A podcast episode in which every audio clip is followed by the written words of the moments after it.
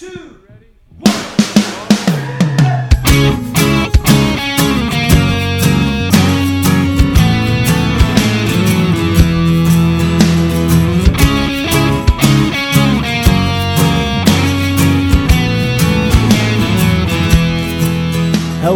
welcome to Say That, the podcast for your big questions get real answers. My name is Matt King. I'm your host here in the city of Chicago, and joining me here is Glenn Fitzgerald, the president of Mission USA. That's right.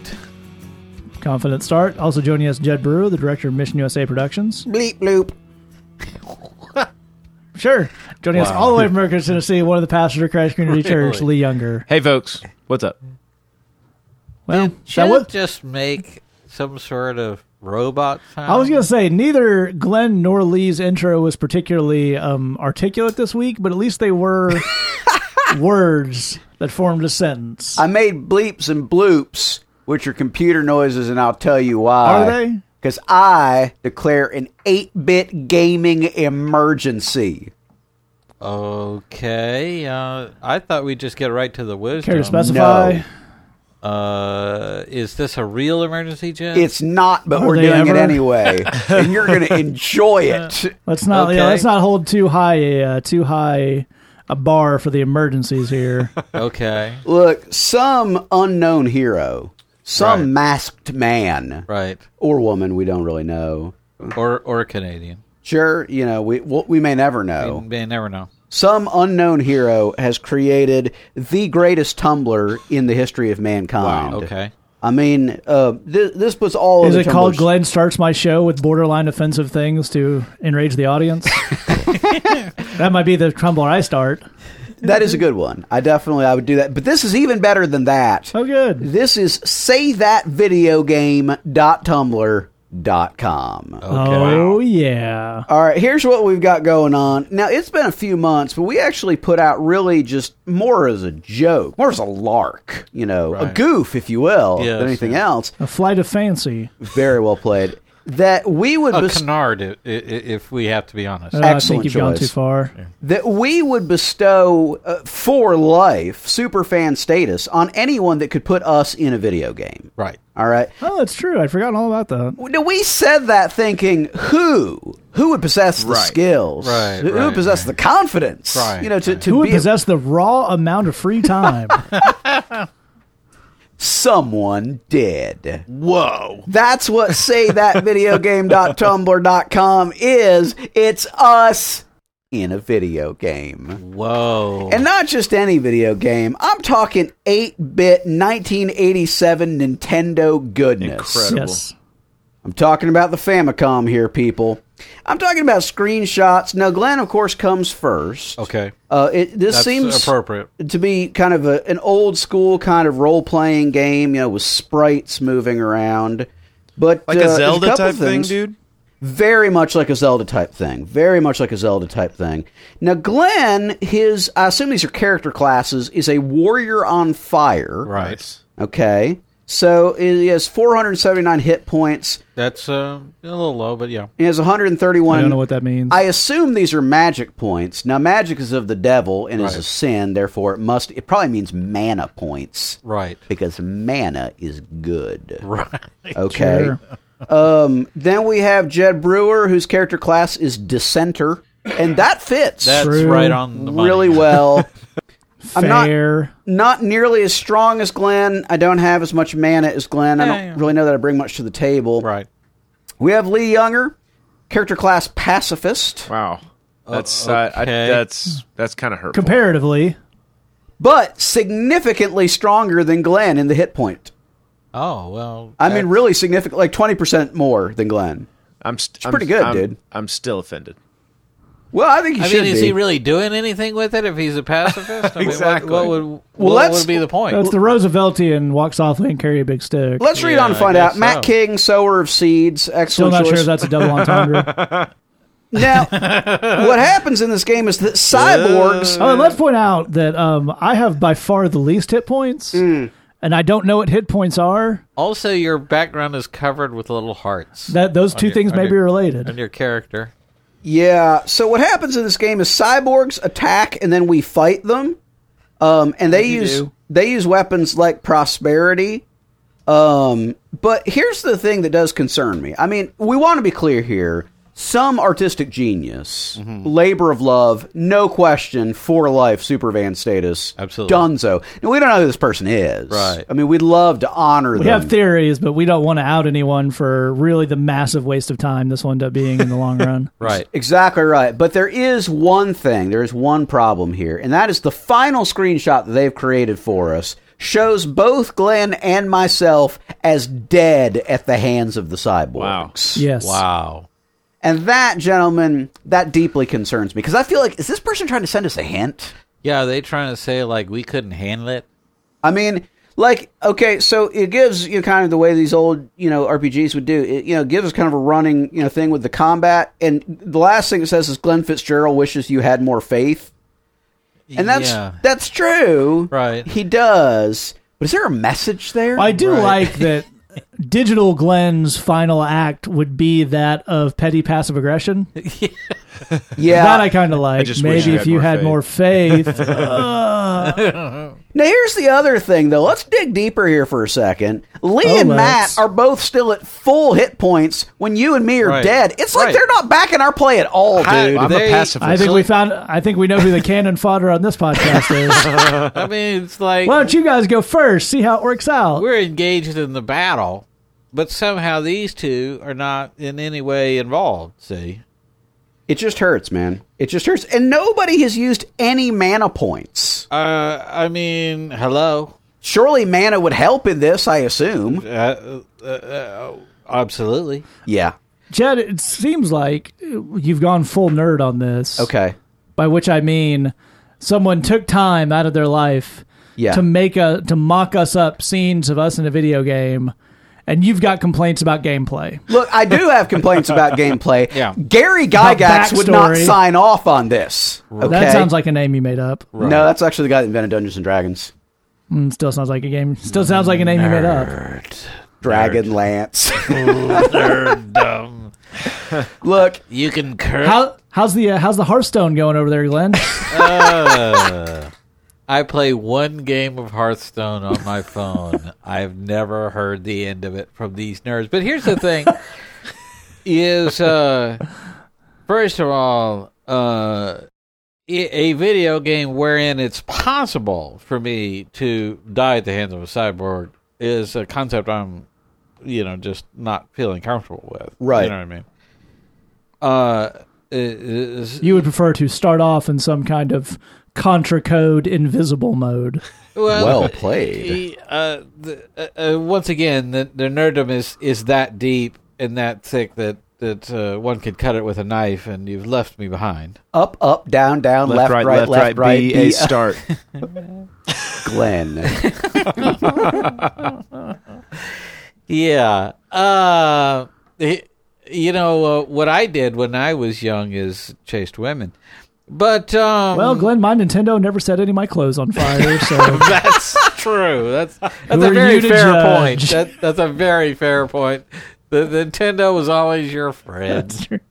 I never had to switch schools because I angered too many of the Nintendos. yeah, you know, it's uh, these things happen. But here's what I'm saying is uh, people are getting caught up. right. You know what I mean? Right. They're getting carried away. Yes.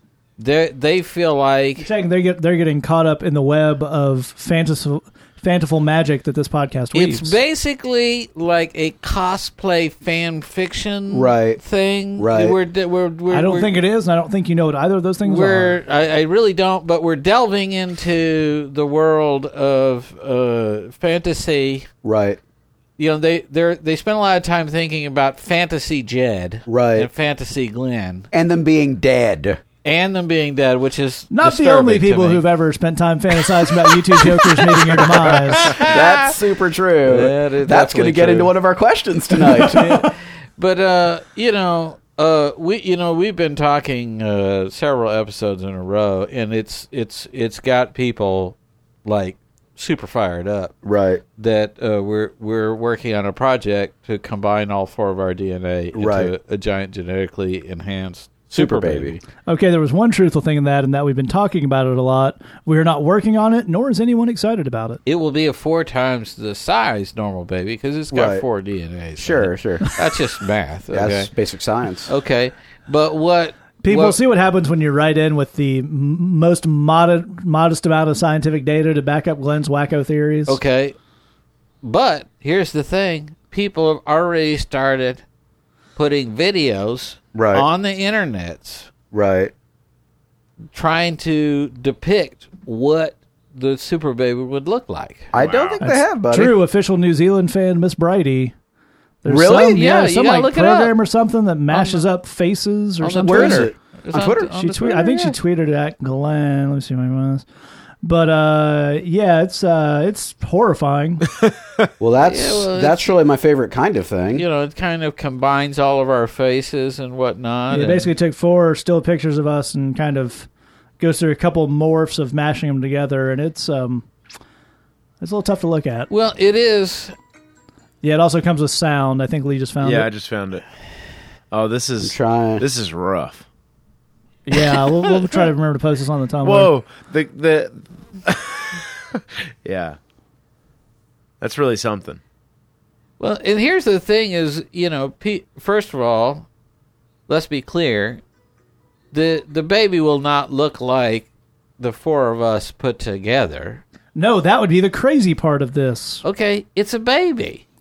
Okay, so it's going to start off looking like a baby with a fully grown beard because of uh, Matt's DNA. Um, as you know, Matt was born covered in fur. So, um, they, That's one of the truer things you've said in this unhinged they, rant. they they shaved down everything with the beard and they just they kept it. And that's how we got matt today. But here's the thing that we're you know is people are getting carried away. They've got their their you know their video depictions okay, of- so you've got a plan to birth a, in your mind, Godzilla-sized super baby, right and the people with the videos are getting carried away. right it's like when they're gonna do uh, and and and lee i want you to get in on this Yeah. it's like when they do a new uh uh phone and they do like mock-ups of what they think it might look like and what it might do this is just like that Yeah, I mean, you got to wait till the actual product comes out, you know, to Right. not be carried away. Well, my thing on this is, is there a point where our fans become like, like they're such, you know, like Star Wars fans? You can tell how much Uh-huh. of a Star Wars fan you are with by how much you hate George Lucas, who invented Star Wars. Like, is it possible right. that say that fans become that is the most white male internet thing I've ever heard. so heard. here's the Yeah. thing: is can you can can our fans become so uh, engrossed in the fandom that they actually start playing the say that video game and they go off of the podcast because they're just engrossed in the video Yeah. game and they don't even they don't even come to us for the wisdom now they're just they're just playing the video game Yeah, I think you're. That's that's what we're headed for. This is a crisis we're dealing with. Well, I think this is the key thing: is someone did something nice for us, and we found a way for it to be awful in every possible way. Yep. So, on that basis, I definitely declare a video game emergency off. Now, I would like to be clear as we come out of this emergency. If you go to say that videogame.tumblr.com, you will find all that exists, which are still image mock-ups. This is not a playable game. Yet, I want to be clear on that. Yet we don't have that kind of R and D money. We do have Bridgebox, and maybe if oh. enough people give eight dollars a month, we can develop this video game. Wow. Probably not though. We'll probably keep helping out, you know, people in gangs and uh, behind bars. But you know, maybe if we got enough surplus laying around one day, we'll stop hiring. We'll we've we'll have hired all the part time workers from the inner city we need, Right. and then video game money. stretch goal. Stretch goal indeed. Stretch goal. yeah. Oh, that is a deep indie musician joke right there. All right, if you you want to sign up eight dollars a month, support the ministry we do. Don't support our cockamamie ideas. We come up with those all on our own without any support or encouragement needed. Yeah, What does need financial support is work we do with folks behind bars, in uh, in street gangs coming out of addiction, getting them hooked in the local church. What our bridge program is all about. It's what Mission USA is all about. You can sign up missionusa.com slash bridgebox and get a lot of cool stuff for yourself in the process. All right, we're gonna jump to our first question here. If you have this all the way to the end, I will give you those addresses where you can get in touch with us. First question comes in anonymously to our Tumblr box, and it says. Theologically, why was it necessary that Jesus be perfect? Couldn't there be another ordinary human who said, I will be the sacrifice and take on all the sins of the world, past, present, and future, and suffer and die as a substitutionary atonement for all of mankind? Why did it have to be Jesus, and why did it have to be a perfect Jesus? And Lee, why don't you start us out some of the basics here? Yeah, uh, absolutely. Uh, thanks for writing in the question. I think one thing that we should kind of say as an umbrella over this whole thing is that the the atonement is, I mean, you know, how God pulled that off, how how the that they worked that out in in the heart of the Trinity. That that it is a deep mystery. And anybody that says they've got the whole thing locked down, figured out, um, there, there's going to be more to that. But I think that one thing that for me has always been a helpful foothold in understanding this particular part of the question is that we owed a debt and that it had to be Jesus who paid because it was a debt of wrong that we owed. And the thing about a debt is the only person who can actually um, uh, you know, fully forgive a debt is the person to whom the debt was owed. So if I owed Matt a hundred bucks and and you know and, and I couldn't pay it back, and then he finally forgave that debt, that just means he's out the hundred bucks. He's assuming the debt, and that's what it means to forgive it. If God is going to forgive us, then He has to assume the the penalty of that debt. He has to assume it. And so the only one who could pay the price to set us free and to forgive us was the one to whom the debt was owed, which was God himself. That's why it had to be Jesus. And he had to be perfect because he couldn't pay for our sin if he had his own sin to pay for. Um, 2 Corinthians chapter chapter 5 verse 21 says that he god made him who knew no sin to become sin for us so that we might become the righteousness of god that's a deep profound transaction that's happening there. But part of that is that God Himself is is uh, has come as a person to assume the debt that we owed. In other words, giving, you know, so that we have the possibility of being forgiven now. And I think the thing that's really cool about this for me, anyway, is is you know knowing that this is a mystery and knowing that it goes beyond my ability to understand it is and, and you know looking at the fact that Jesus pulled it off I mean, he actually lived a sinful life. As hard as that must have been, as crazy tempting as everything is every single day, he pulled it off out of love for us, and just to uh, and just to kind of think on that, and and to let that thought, you know, um, increase my loyalty to him, my love for him. That that he actually pulled this off because that was the only way that we could be forgiven, is if he made it to the finish line. That's absolutely right. And Glenn, why don't you kind of pick up on maybe some of the underpinnings of this question? Well, yeah, I mean, as as, as Lee is saying, uh, you know, there uh, part of uh, the idea here is goes back to an Old Testament idea that uh, you would you would have a, a, a lamb that you would sacrifice if uh, to be an atonement for your sins. If you sacrifice a lamb that had a flaw in it, that's an animal you would normally be culling out of your herd anyway. Uh, if you had a lamb without blemish, that's a sacrifice. That's a that's what you're hoping to have, and now you're sacrificing that. That's a big deal. Um, uh, likewise, uh, Jesus not being a sinner and being our perfect sacrifice kind of fits in with that. That's the theological answer. That's the Bible answer. That's the correct answer to that. Um, the the follow up question I would ask you is, okay, now what question do you really want to ask? because here's the thing, and, and, and let me get let me let me give a, some good perspective to you on this. In the uh, ocean liner of Christianity, uh, the people that you're talking to on this podcast are the ones in the engine room in the jumpsuits covered with the grease trying to figure out how to keep this thing going and figuring out what's going wrong and it's about to blow and a lot of that. Yep. This is a kind of conversation that takes place on the promenade deck. Right. Yeah. Uh, with the people who are actually not involved in the actual anything. So, um, uh, and uh, more often than not, for us in the counseling situation, uh, I mean, I I think sometimes there's an assumption that people like us sit around and talk about this kind of stuff, which we never would. Um, uh, but I think uh, there there may be an assumption uh, or, or, or a sense that you are asking this question because you have a deeper question that you Yeah. don't you feel comfortable asking, or you're not ready to ask, or there's some other issue uh, underlying that. Uh, we'd love it if you write that in. It's okay Sure. to audition us. It's okay to ask us uh, theological questions and watch us tumble around and say, I don't know, because we're engine room guys, dude, and that's uh, the this is the best we can tell you. We we don't get invited uh, to the meetings where they decide all these things, as Lee often says. Uh, so we're we're uh, uh, I just I just go with whatever I'm told on this stuff.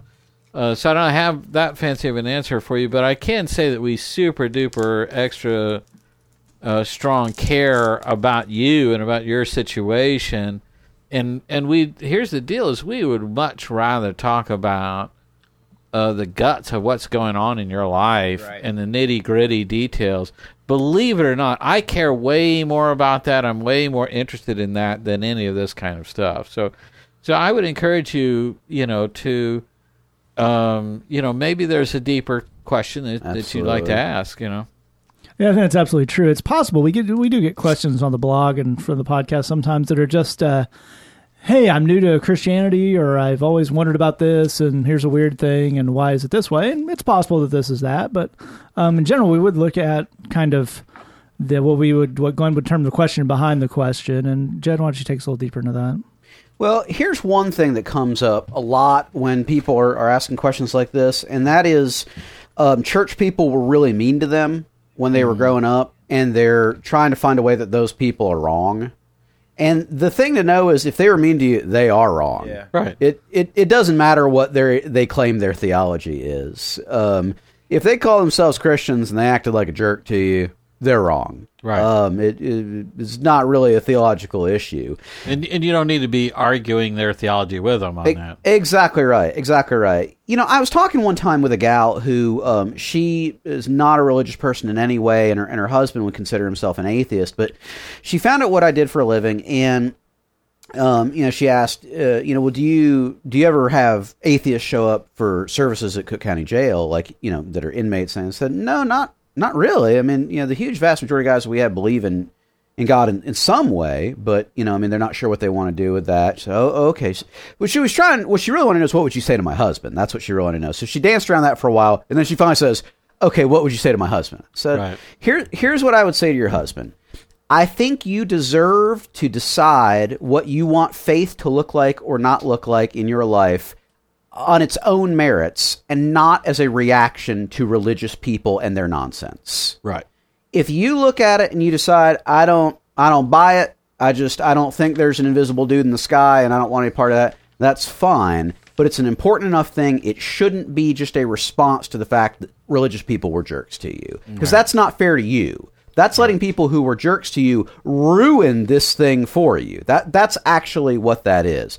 There are billions of people throughout the earth who find solace and comfort and hope and inspiration through their faith billions of people. The idea that you would let someone be a jerk, that, not that you would let them, that they would be a jerk to you, and then you would let that ruin the whole of spirituality for you, that's giving those people way too much control in your lives. Mm-hmm. I mean, just, just way, way, way. I want to circle back to this, and I'll, man, I'll throw it back to you. Here's the key thing. If someone has been a jerk to you or to someone that you love, they are wrong, period. It doesn't matter what their supposed theology was. It doesn't matter what their statement of faith was. It doesn't matter what seminary they went to. If they were a jerk, they were wrong. Full stop. Right. Um, we can we can figure out on another day uh, whether or not um, uh, they they hold the right theology. Here's what the Bible says about it. Jesus said, "If anyone causes one of these little ones who believes in me to stumble, it would be better for him to have a millstone tied around his neck and to be thrown into the sea."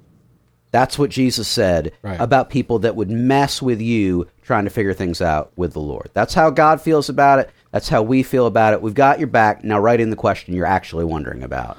That's a fantastic point. I will go. I will take the other tack on this and make the assumption that you are just asking a thing you're curious about and it's never made sense to you. Uh, Lee t- pretty much summed this up at the beginning, but I'll just reiterate that um, it had to be Jesus because that's the only way it would work. We know it's the only way it worked because that's the way it happened. Yep. And if you're an omnipotent, omniscient being, turns out your plan is the plan. now we we can read, we can God reveals to us in Scripture some of the reasons that is that you know God paying the only thing that could pay an eternal debt is an eternal being. So it had to be God. As Lee pointed out, you know, if there was if Jerry was nailed to the cross for all of our sins, that wouldn't work because Jerry would have his own debt of sin to deal with, which is infinite. We all owe an infinite debt to to God.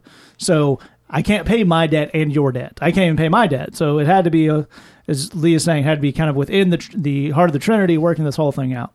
So that's a little complicated. There's a little mystery there, but it moves forward. It says, you know, it says a couple of things. One, it's we God wasn't picking on Jesus. This wasn't a mean thing. This wasn't a you know the one guy who did nothing wrong. That there's a certain amount of injustice to that, but there's a, a very bumper stickery phrase, but it is true. And you find Jesus wasn't a victim; he was a volunteer.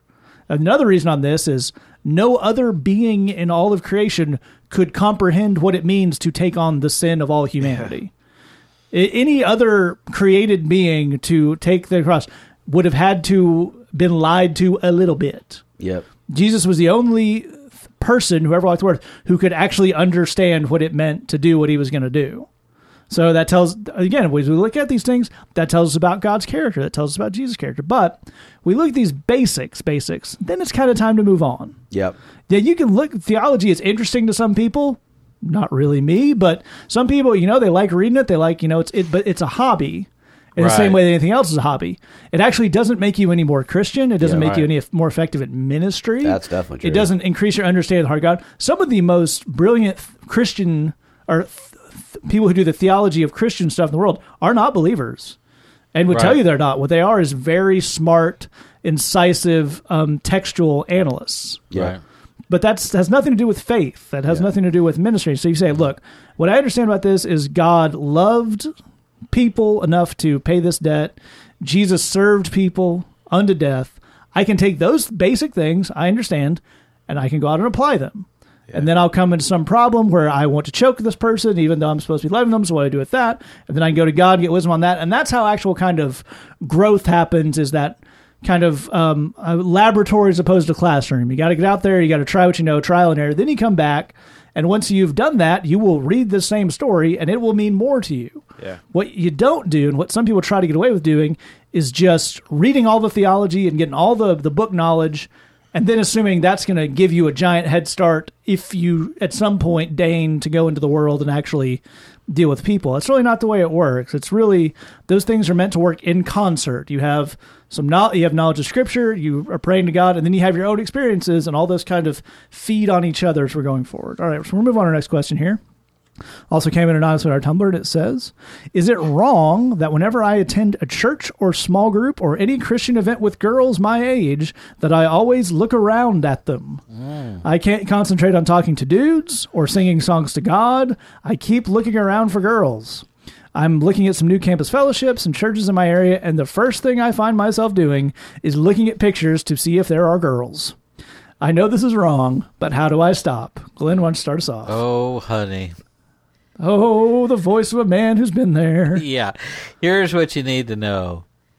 Every other guy, every other gal that is in these groups is doing the same thing. Yep. Okay, here's the thing. If you were only going to these groups looking to hook up with someone, that would be bad. Yeah. It also would be a bad place to start looking. You'd be better off just Yeah, going there to a actually are club or- establishments that are all about that goal. yeah, so you know, you- you just you would just not be very good at it at that point. Uh, so um, the idea of looking to meet and date a quality uh, Christian gal, and uh, to find a place where you can have uh, you know some worship, excuse me, worship time and fellowship time, uh, and do all that together is fantastic. Totally. I think it's great. Um, I think it's great that you're saying to yourself, you know, um, I don't think a a, a, person who uh, doesn't share. You know, if if I'm looking at all these pretty ladies all over the world, but they they don't share my faith, and that I don't think we can be compatible, and I need someone that I can build a life with. and I know that's got to be a, a woman of faith. And I look around, and there's so many beautiful young ladies, uh, and many of them have such a a, a, a solid and uh, a sincere faith. Uh, I think it's great that you uh, appreciate that. I think it's great that you're attracted to that. I think it's great that um, that that you can see the beauty in that, and uh, and I can't emphasize this enough. Everyone else is doing this. Yep. Uh, you you kind of wouldn't be human, dude, if you weren't doing that. Yep. Here's the thing. I you know I I have a, a blog on the old Tumblr there. It's very popular. Thank you. I wish you could have was seen prepared. Glenn's face when he paused. I was prepared to wait as long as it took. Anyway, it's but thank you for saying that, Matt. It's a, a spontaneous. I'm glad that my about to say I'm glad that my genuine and spontaneous compliment landed. yes. Uh, here's the thing: is uh, my very popular blog that I get a lot of questions about this, and I uh, slowly but surely I've gotten the impression that they're all living this bizarre lie that you know we met, then we became friends. Then one day we're like, "Hey, then two years into friendship, I noticed that they had secondary sexual characteristics. yeah, you have boy parts, I have girl parts." Crazy coincidence. What do you Matt. say that now that we have had no physical attraction to each other, let's build a relationship on that? this is ridiculous. This is, I mean, d- cancel it out. Listen, there's nothing wrong with being physically attracted to someone. And you and they happen to be in a Christian meeting, and you're thinking, "Boy, there's a good chance that she loves Jesus," and that would be great because she's very hot, and I'd like to get to know her. And yes, you know, you gather, you know, friendship type details and all of that. Uh, but the idea that you are attracted to someone's faith Yep. and then you become friends, and then later a, a, a- physical and sexual thing happens out of that is not how human relationships work. Yep. That it's I don't care how holy you describe it, and I don't care. Believe me, I, I look. I love you guys, and I don't want to bruise you on any of this stuff. I know every one of you hearing this has heard at least one youth rally speaker, youth ministry person, youth volunteer.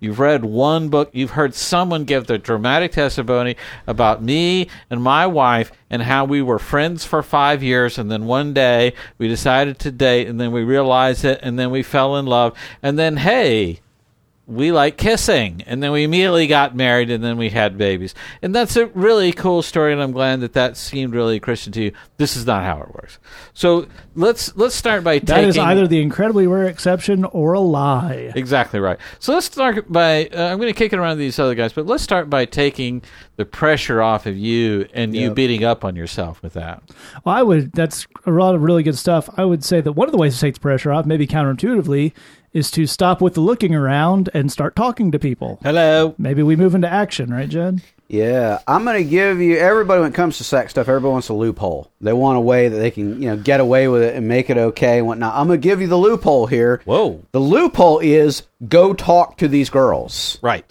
Stop staring at them because that's creeping everybody out. Just go talk to them, dude. Yeah. God designed you to behold an attractive member of the opposite sex Yes. and want to have something going on there. yes That that means everything is functioning as it's supposed to. correct Uh, the next step is to go talk to them. Is Right. to go. Ha- now it will be awkward. Yes. You will have butterflies in your stomach. You won't be sure exactly what to say. Yes. You'll try to be smooth. It won't work. She Right. will laugh. You'll say, "Well, I made her laugh. That's something." Yes. We're off to the races. That's that's great, man. That's that's fine. If you go talk to them, uh, that could result in going on a date with one of them. whoa Um, and then if you go on a date with one of them, that could result in maybe like being boyfriend and girlfriend. Okay. That could result in At which point you will want to stop referring to her as one of them. One of them. That would not be- be good. Her name is Christine. Thank you very much. Hello. And then you can start playing kissy face. Right. That's great. Yep. Then you grow, things get better, you get engaged, you get married, Yep. then it's sexy time. Right. That's winning. yes But the first step is to stop looking, at, uh, to continue looking, but to talk while you look. Yes, don't close your eyes and stumble into these. words. But dude, It's holier this way. Thud, knock over, trip over pew. Seriously, seriously, seriously. The thing here here's what's actually killing you. What's killing you is not the fact that you find girls attractive. Right. What's killing you is the shame and the self-loathing. Yeah, yeah, yeah. That Yeah. that's what's killing you. We want to drop the shame. God doesn't agree with it. We want to Mm-hmm. drop the self-loathing. There's nothing wrong with you. Make with the flirting. Yep. That's the godly and Yep. holy thing here. Yes. Go go flirt. Yes. Be be debonair. Yes. Go go be that dude. Yes. Hello. I noticed you from afar. Be that guy. Do that in your spirit. In your actual words, say, Hi, my name Yeah, is where insert did, your name. where did Jed get that fedora all of a sudden? I see you also like the new international version. see? See, you got something in common. it's You're working it. international. It's romantic. Yeah, that's right. I feel as though we both enjoy hearing more about Jesus. See, there you go. Look, You know? whatever gets done, go flirt. Whatever man. leaves it done, but you know, leave Jesus out of your pickup lines. Ah, you know, go have some fun. Go flirt with the pretty girl. Ask her to go have coffee and go have fun with it, man. Yeah.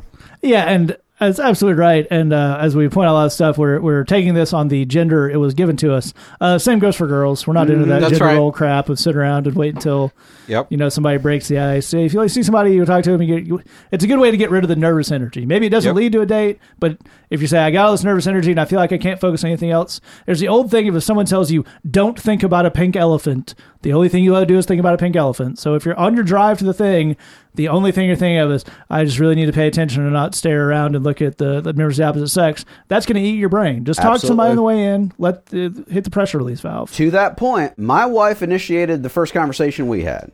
My wife came to me. She's Mm-hmm. volunteering with the ministry I work for and said, uh, I'd love to just grab a cup of coffee and hear more about ministry and what you Mm-hmm. do and how you got into all of that. It's beautiful. It's lovely. What didn't happen is God did not rain down fire from on high Right. and say, How dare you instigate? Well, and you didn't think she was like some sort of uh, Like, whoa, this is like- harlot or something. this is just offensive. It's like, oh, pretty girl, coffee. Um, yeah, act cool, act cool. How's my breath? Okay, okay. Um, uh, yeah, y- yes. Jed Yes. like coffee. Je- Jed, Jed, Jed drink coffee with you, yes. Jed drink coffee, good. Coffee, good. Many times, Nailed yes. Nailed it, yeah. yeah. Yeah, well, and you're absolutely right that it is uh, from both sides of this is absolutely normal. And to go back to Glenn's point earlier, and I'll kick it over to you with this. I can prove to you that this is normal, and we all know this is going on because in all these campus fellowships you're looking at, the flyers and the posters and the brochures are the six most attractive, smiley people they could find Yeah. to stick on that. Sure. We all know this is going on. Lee, why don't you help us out on this? Yeah, I mean that's why the guys that run the ministries, it's why they have the social media profile that they do. It's why they make sure that there's pictures of pretty people on the thing. They know that you're going to they know that you care about that. They know that that's in your head and your heart. They they're playing to that to try to get you to come to the thing. That's why when you're looking at the profile, you're looking for that. That's that's why they do that. Everybody knows this. Everybody knows that where that is, and that's why, as these guys are saying, you got to stop beating yourself up about this. Stop shooting yourself about it. That that great phrase, and do something about it. And then, as you know, part of this, when I look at your question, part of it that that really gets me is you're, you're saying, you know, I'm I'm at these ministries and I can't, uh, you know, I I can't focus on worship. I can't I, you know, I can't even do the thing that I'm there to do. And one of the things I would say on this is, is you know, a, as these guys are saying, make a move, start doing something about it. At the same time, one of the things that you can do is kind of change the channel of this whole thing by finding a way to serve there. Yeah. You know, so whether that's going early and setting up chairs, or can I carry in equipment? Can I tear down equipment after everything's over? You find a way to start becoming um, a, a servant in this ministry, and it changes. That, that changes the the way that you participate in the ministry because now you have an investment in it. You've invested some Yeah. energy and some time. You're starting to build relationships with the people that make this thing go. All of a sudden, you find yourself in a pregame prayer meeting before this ministry kicks off. That really changes mm. the way that you view this whole thing. That doesn't mean that you're going to stop looking at girls in the middle of the second song in the worship set, but it probably does mean that it that it does kind of derail some of the some of that pent up energy a little bit in in a, in the way that now you're part of the process. So that's this would be a good way to just not only are we going to uh, start making a move and start start being a part of this, but let's change the channel out of the complete uh, overwhelming nature of this totally normal thing you're experiencing by serving this ministry and see if that doesn't help out. Well, and uh, off of what Lee was saying, if you're volunteering, if you're participating in the ministry, here's one of the things you can do is you can talk to the leaders and say, "Hey, I think so and so's kind of pretty. Yeah. Do you know if she's seeing anyone? Yeah, you stack can the you deck. facili- yeah, you that you gotta look. Cheating is the main. Got to use the LCM to your advantage. how, this is how we've all gotten this far. So you you know you you say, can you work a little introduction? Can you talk me up a little bit? Absolutely. exactly. The, you know that's that's you you got to find an angle, dude. You can't be sitting around guilting yourself on this stuff. You gotta you gotta work the angles. For example, if a pretty girl says we should go get coffee, you can go to Glenn. You say, "Dude, I don't drink coffee, but you see that she told us she wants to get coffee. What do I do?" And Glenn will tell you, "This is what you order at the Right. coffee bar That's when right. you get there." And then you'll go there and you order that, and this very pretty girl will go, "Oh, that's actually my favorite drink." And you say, "Hey, what can I say? I have taste." and Uh, that's yeah, how that's- God rewards us for listening to Glenn. That's right. I mean, yeah, yeah. I mean, you know, it's uh, you know, you might have a leader there who can say, you know, can kind of step in there and tell you, you know, hey, you know, uh, yeah, she's a real nice gal, and, and I'll I'll introduce you and whatever, and and can help kind of help you with those jitters and those kinds of things and give you a little uh, you know some some pointers and stuff so i, I think you know th- this idea that there's this bizarre sense of well we got to be friends first that's got to be and the idea behind that is not just that we have to be friends first but that we can't be anything else yeah. until we're friends It's not that that's a way; it's that that's a necessary step. yeah. Uh, here's the thing: is uh, what what this the, the the tidal wave of messages that I get on the Tumblr are all saying this. I became friends with this guy who I think is hot. Right.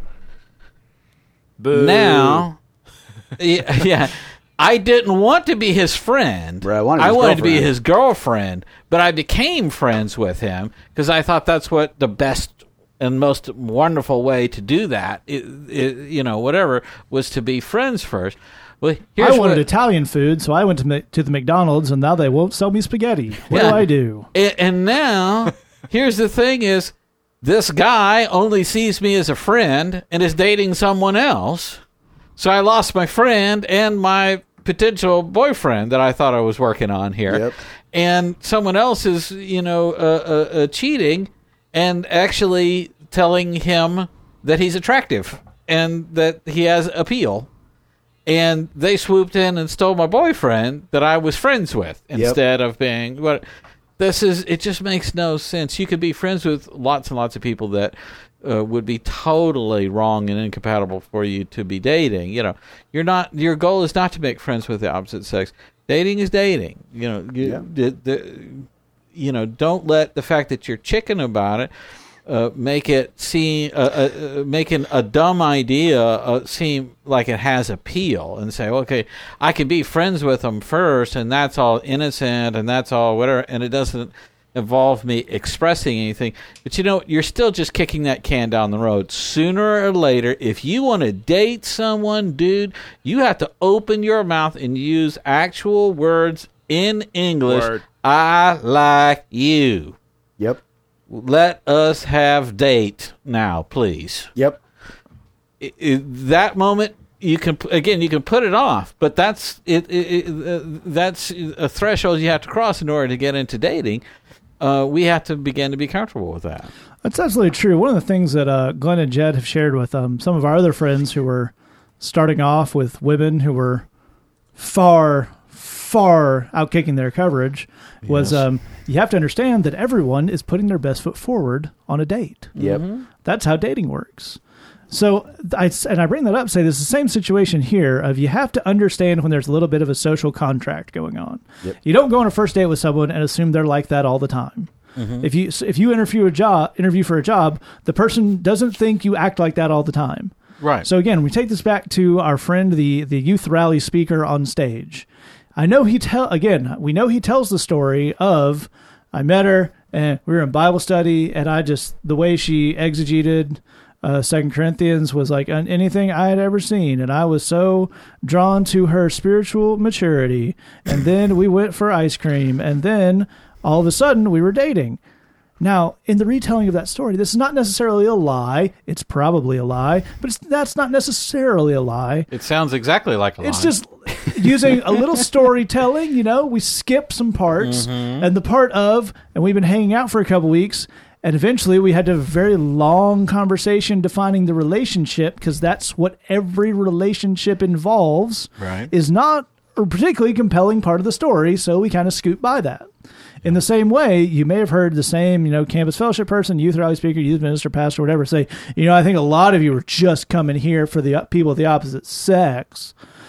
And by the way, those are the people we put on the poster. And we strategically know that if we have more girls small group leaders than guys small group leaders, that means more girls will come to the large group meeting, which inevitably means more guys will come to the large group meeting. And those are the kind of things we talk about in our uh, planting training, but also feel bad about it. Yeah. right. So you got to know again. You got to know when you're not really being given a full picture. Right. What what that leads to in a lot of ways in church culture, and this is a version of that, is pathologizing something that's entirely normal. Mm-hmm. You're a young person.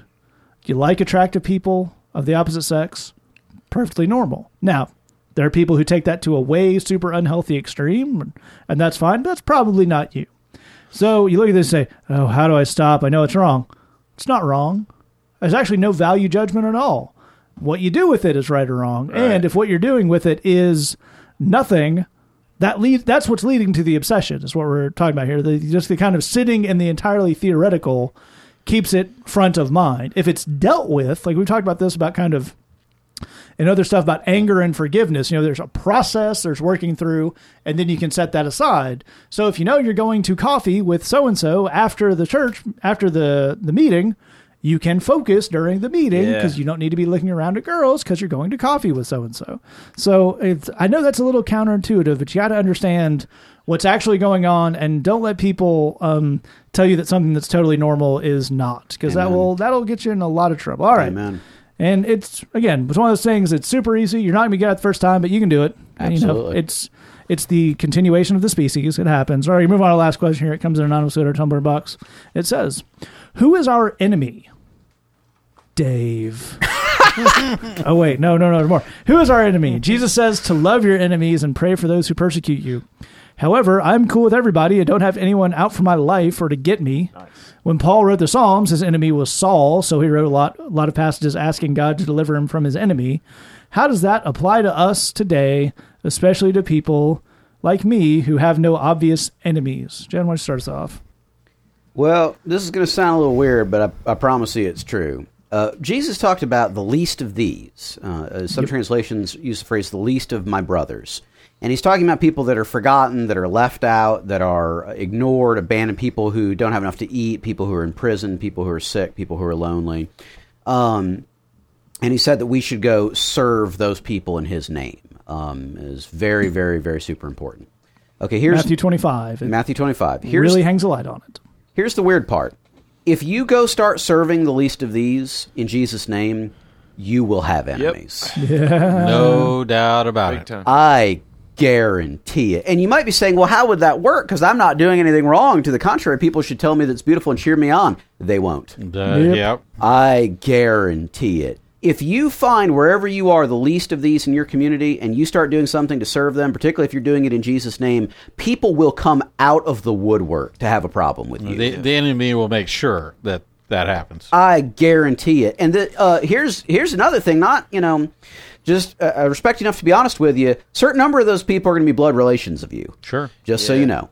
Sure. Um, uh, that's just the way it works, dude. Um, I can relate to your question. Uh, it's been a long minute now, but I remember times in my life where I actually wondered the exact same thing. You know, I mean, everybody thinks I'm cool, and yeah, I don't have a problem with anybody. So how, you know, what's that? What's that all mean? Um, and here's the funny thing: I was an incredibly selfish human being. Okay. Um, I mean, I, I, I made an art of it. I was really all about me. Everybody thought I was neato. Right. I mean, liked having me around. That Jed guy, he's he's going places. Right. Around the exact moment, I said, you know, I've been kind of a schmuck. I think I'd like to do something, even on a volunteer basis, to help people get off of crack. Right. That's the exact moment the people in my life started saying, that Jed guy is a real jerk. And I'm going to tell him about Who it. Who does he think he is? He thinks he's better than all of us. that guy has some nerve. um, uh, I'm I'm just telling you right now. If you start serving the least of these, and again, that doesn't have to be necessarily poor people. That could be people that are ignored and forgotten. That could be you know, you know, people going through a rough divorce. But if you start serving the least of these in Jesus' name, you will have enemies. Yeah. I, I guarantee it. I guarantee it.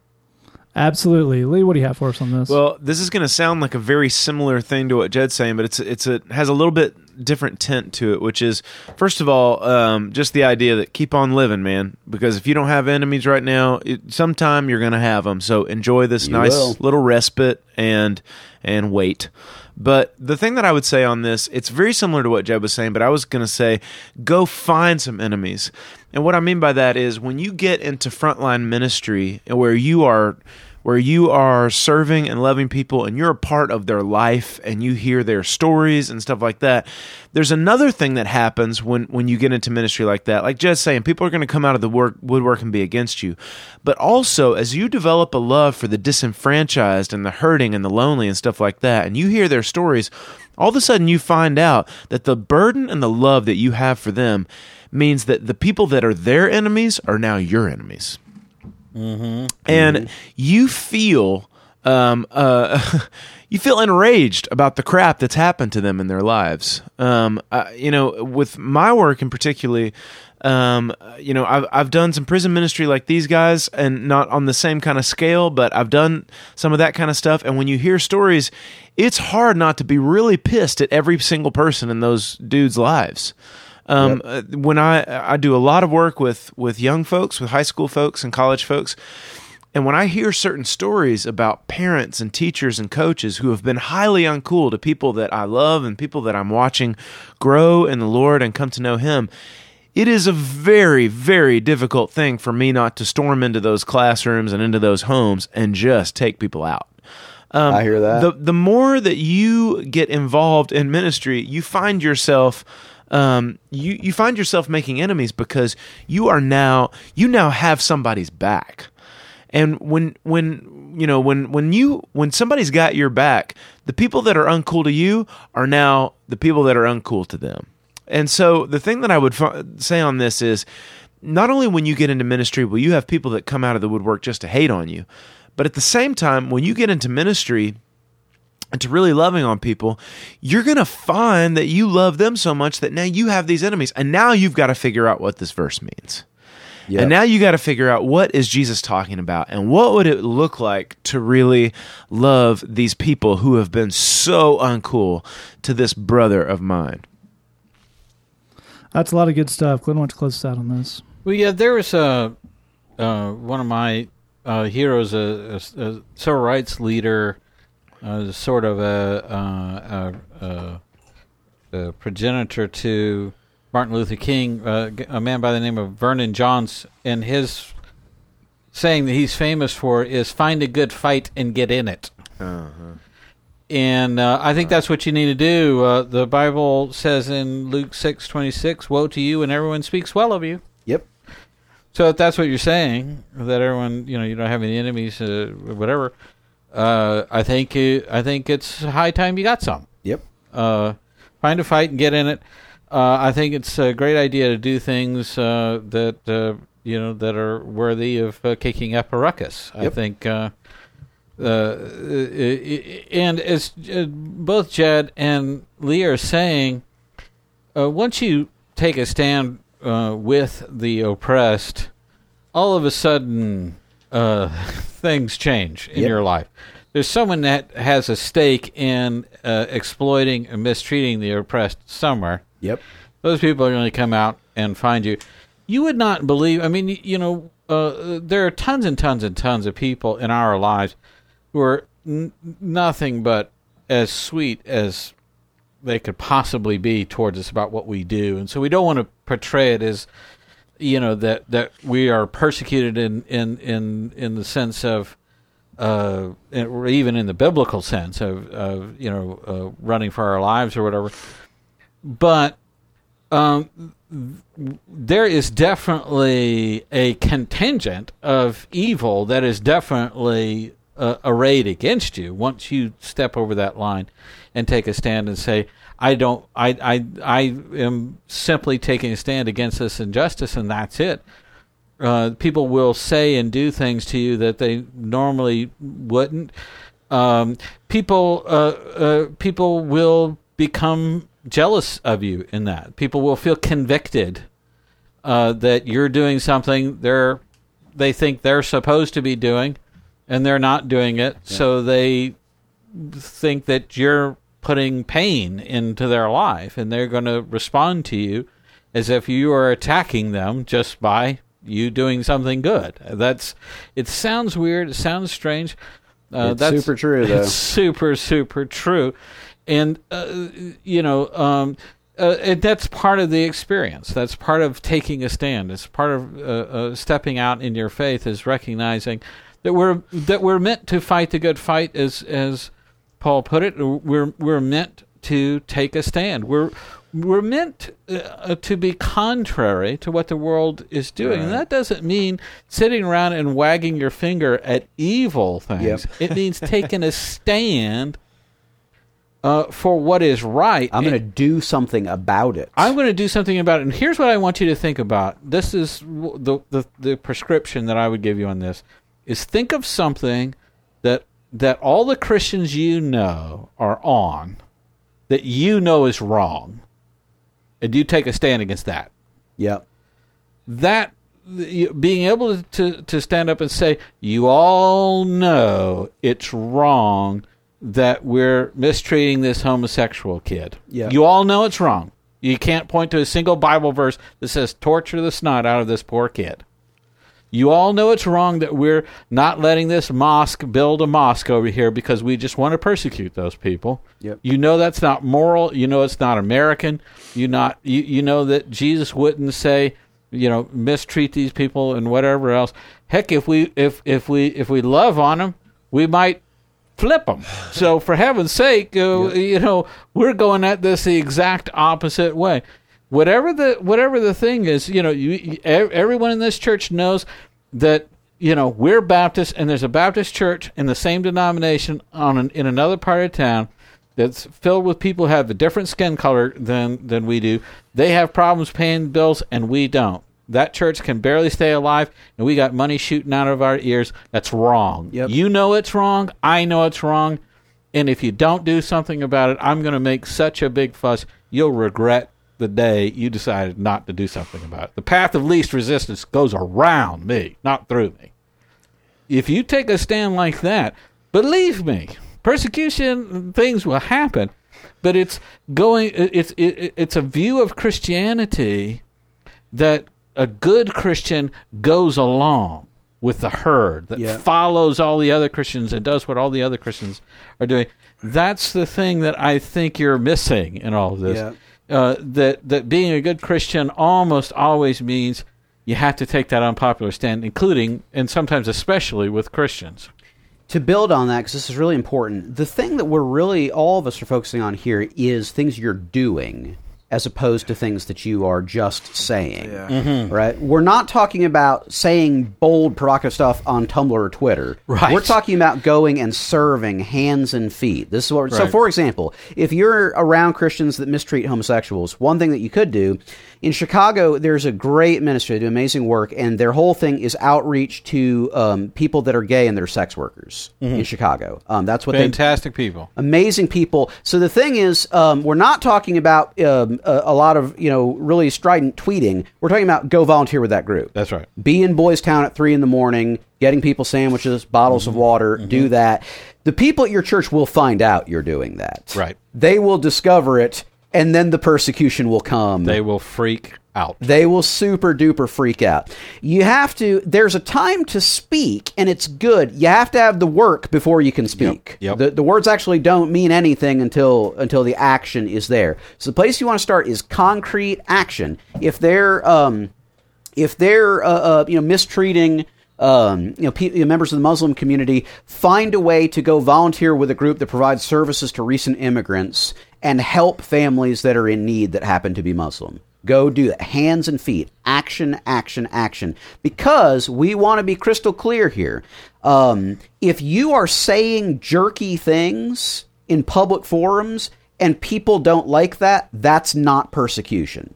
I can't Right. say that Right. uh, loudly or clearly enough. That is people reacting to you being a jerk. Exactly right. And If- there is no sentiment nor thought so wonderful and pure that it cannot be expressed in a super jerky way. Exactly right. If you're talking like a jerk and people are calling you a jerk, own it. That's Yeah. not persecution. That's just what you get. Doesn't matter. Bill of Rights, whatever. That's just what it is. Well, it's very important that in the Bible, Jesus says, if you, blessed are you, if you are persecuted for my sake. yeah. Not just if people are mad at you for being a jerk. Those Yes. are different things. Yes. So to sum that up, that's really is the place to end. Is we're all talking about, you know, you say, I, "I'm cool with everybody," and how do I, do I should I have enemies? You, it's not that we're telling you to go out and look for enemies. So if you go out and do the things the Bible tells you to do, as far as serving people, the types of people you're being told to serve in the Bible, people who don't like that will come find you. Yes, they will. We don't.